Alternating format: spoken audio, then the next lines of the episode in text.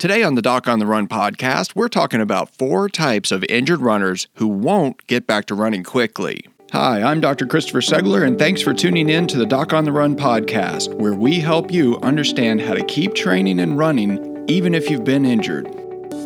Healing takes time. The longer you take to recover, the more fitness you're going to lose. But when you're an injured runner, the less time you spend healing, the sooner you're going to get back to running. So we all want to heal as quickly as possible. When doing virtual doctor visit consultations with patients over the phone or via webcam, just about every patient who comes to me for running injury advice is trying to figure out how to get better faster. After many years of working with runners, I've identified a few types of runners who seem to take a lot longer to get better. So it may help you to think about each of these different types of runners who don't get back to running as quickly as possible and see if you have any of these characteristics yourself. If so, you can identify them and do something about them. And if you're not sure, trust me, if you call me for a phone consultation or a virtual doctor visit, I'll help you figure out whether or not you have any of these characteristics, and I won't sugarcoat it for you. So, if you still need help, check out the virtual doctor visit link at the bottom of the show notes page for this episode.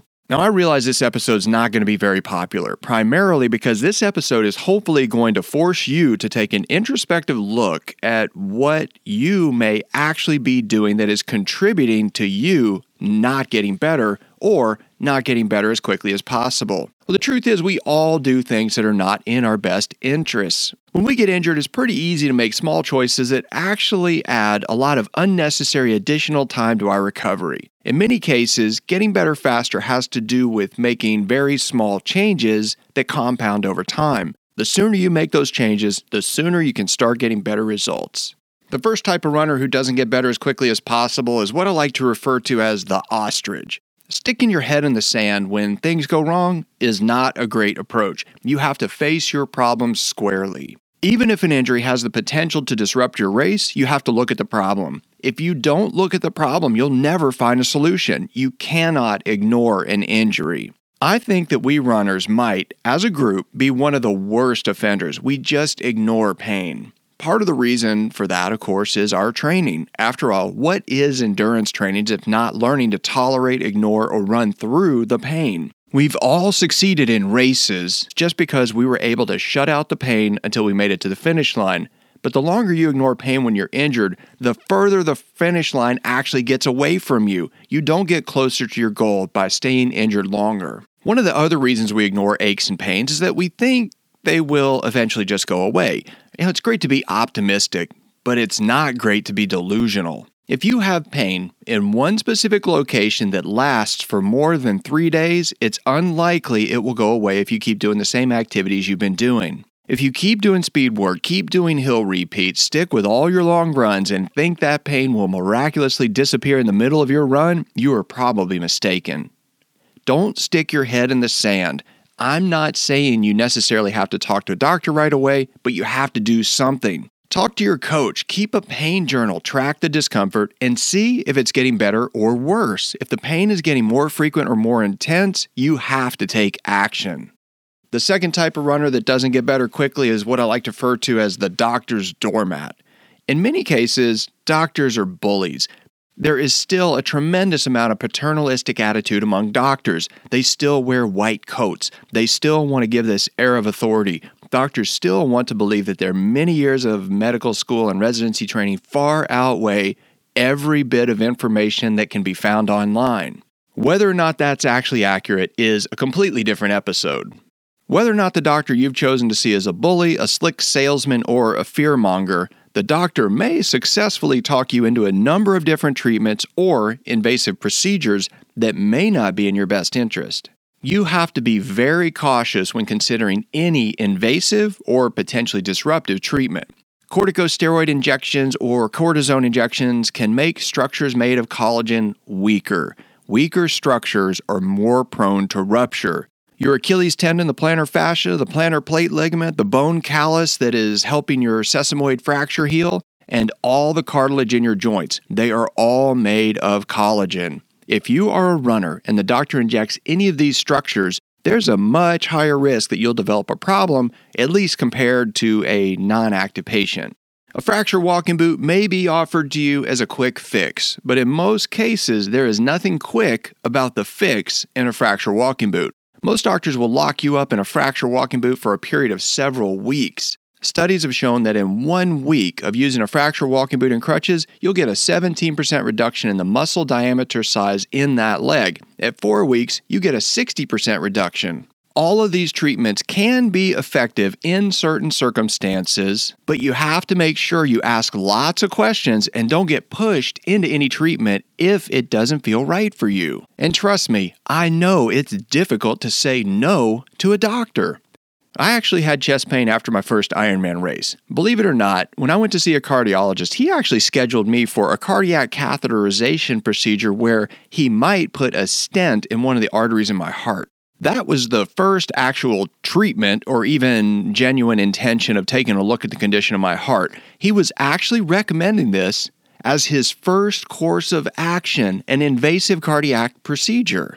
When I figured out what was going on, it may not surprise you to hear that I said no. I asked the nurse to get my clothes, and then I had a few choice words for the doctor. Of course, he made me feel bad about that and even suggested that leaving that day was foolish. But I wasn't going to be his doormat. I wasn't going to have an invasive cardiac procedure just so he could make another house payment. Oh, and by the way, I did get my heart checked out, and it turns out there was absolutely nothing wrong. And since that time, I've competed in 14 more Ironman races without any issues at all. There's almost no risk in getting a second opinion. You don't have to do everything the first doctor tells you to do. The third type of runner is a deaf runner. This is the Doc on the Run podcast. Don't go anywhere. We'll be right back. What's a virtual doctor visit? The idea of not running at all while waiting for my foot to heal was simply depressing. I really needed a second opinion from an expert, someone who specializes in helping runners. What you'll get from Dr. Segler, in my experience, is expert runner and medical care that's individualized for your needs. I left with actionable steps to recover from my injury. Dr. Segler is different, and I felt heard, didn't feel patronized, and I felt like he prioritized getting me back to running as soon as possible, as much as I did. I just couldn't see sitting around for six weeks knowing my hard earned fitness would vanish. I know Dr. Segler is an expert, and I wanted to see him in person. But frankly, I just couldn't afford the cost of a house call. I saved enough money to pay for my next marathon registration. You'll have an appointment with Dr. Segler, whether it's via Skype or on the phone. You can expect one, he's going to be on time. Two, he's going to be able to spend more time with you than the typical uh, visit in a doctor's office. And both of those are going to result in a more effective diagnosis and treatment plan for you. I'm a young woman in the Philippines and I hurt my ankle yesterday. I just wanted to say thank you and that it's such a relief to be able to find a website like yours and get some information when I'm in a place with uh, little to no medical care. So I just wanted to call and say thank you. You're awesome. Book a virtual doctor visit and get a second opinion online today. Welcome back to the Doc on the Run podcast.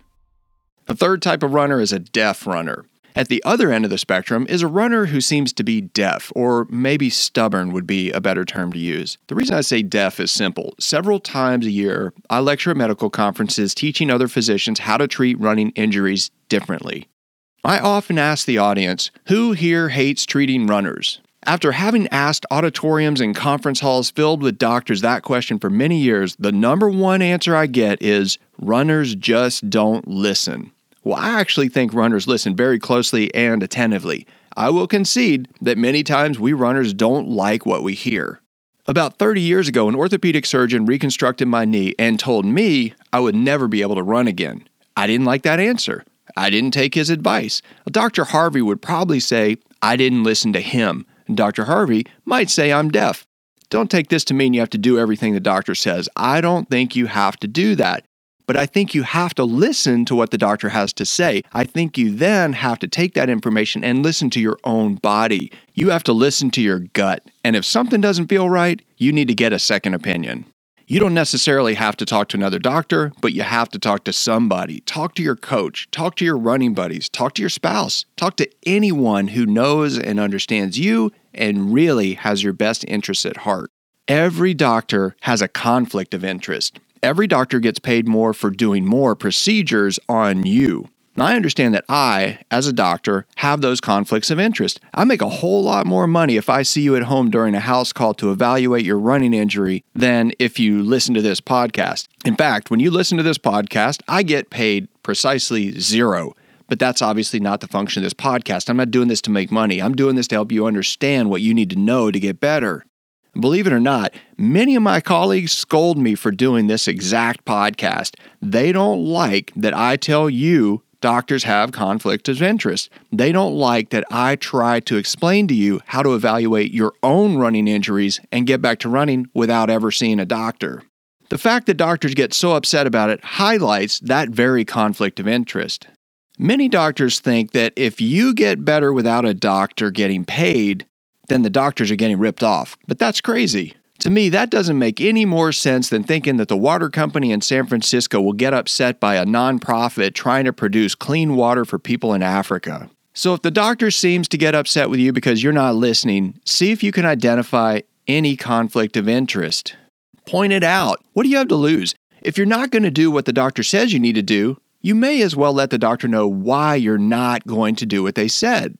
See what their reaction is. See if the doctor gets upset. Again, what do you have to lose at that point?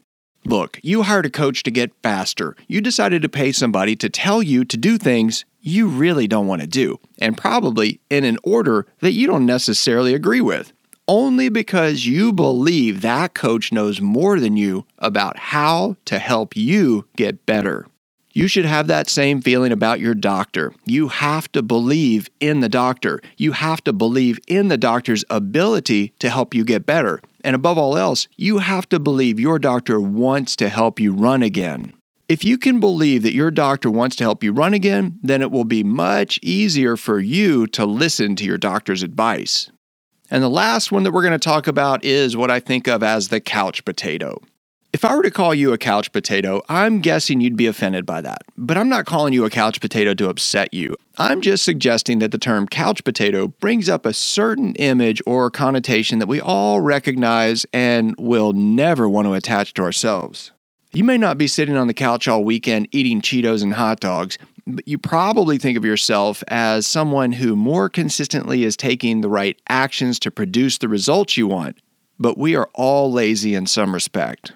But the problem with the sort of laziness I'm talking about here is that you don't really prioritize the really small things. I recently read a book called The Compound Effect. It was recommended to me by a truly inspirational runner named Gary. I interviewed Gary for a podcast episode because his story is so inspirational. You should check out the Doc on the Run podcast episode number 81 From 400 Pounds to Running 100 Miles.